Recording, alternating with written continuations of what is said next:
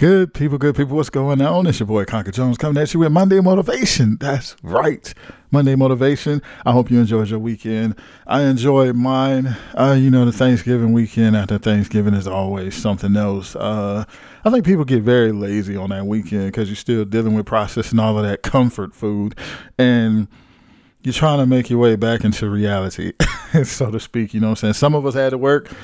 Some of us didn't. Either way it goes, I hope you enjoyed your weekend. Um, you see the title. The title is called Be Proactive Instead of Being Reactive. Um, and I got this message actually from taking my son to school this morning. And it's funny because I was trying to figure out what to talk about today for Monday Motivation. But I was taking my son to school this morning, and we talk about guns and weapons, and I told him, I was like, even growing up when it came to fights, I was always on the defense. Like, I never liked fighting, but if you brought a fight to me, uh, which was mainly with my family, I do everything I can just to keep you off of me. You know, I ain't never really go on the offense um, or anything like that. I fought because other people came and fought me. Uh, I think there's only one fight that I can recall where I was literally the first one to attack, and that was just because I, I peer pressure. You know what I'm saying? I'm still wrong for that. Uh, but anyway...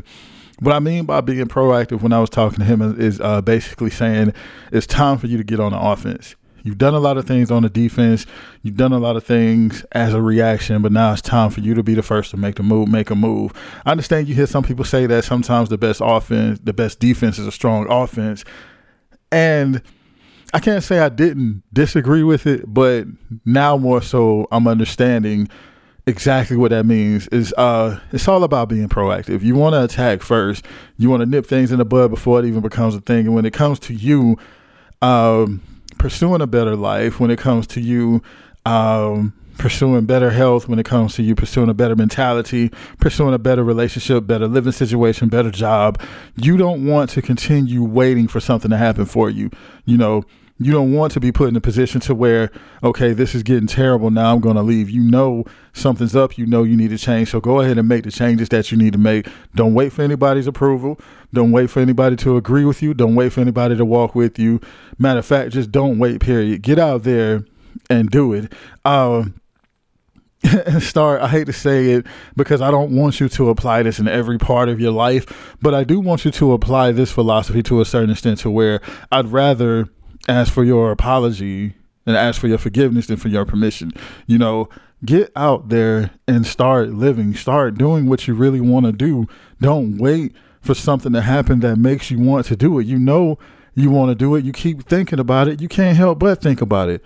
So why don't you go ahead, go ahead and do something about it? Make moves now. Don't wait. Don't push it off.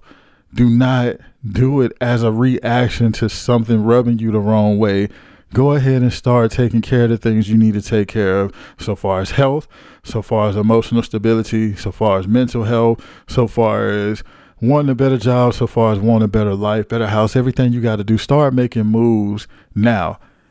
And I'm saying that specifically because you don't want to wake up one day and realize that it's too late, realize that you got hit so much with life that you don't even have the energy to make the moves that you should have made days ago, weeks ago, months ago, years ago. Start now. Be proactive instead of reactive. Anyway, it's your boy Conker Jones coming at you with Monday Motivation. Remember my five favorite things. Stay focused, stay faithful, stay true to yourself. Treat others how you want them to treat you, and give God the respect that God deserves because he's moving more in your life than you think he is. I'll see you next week. Peace.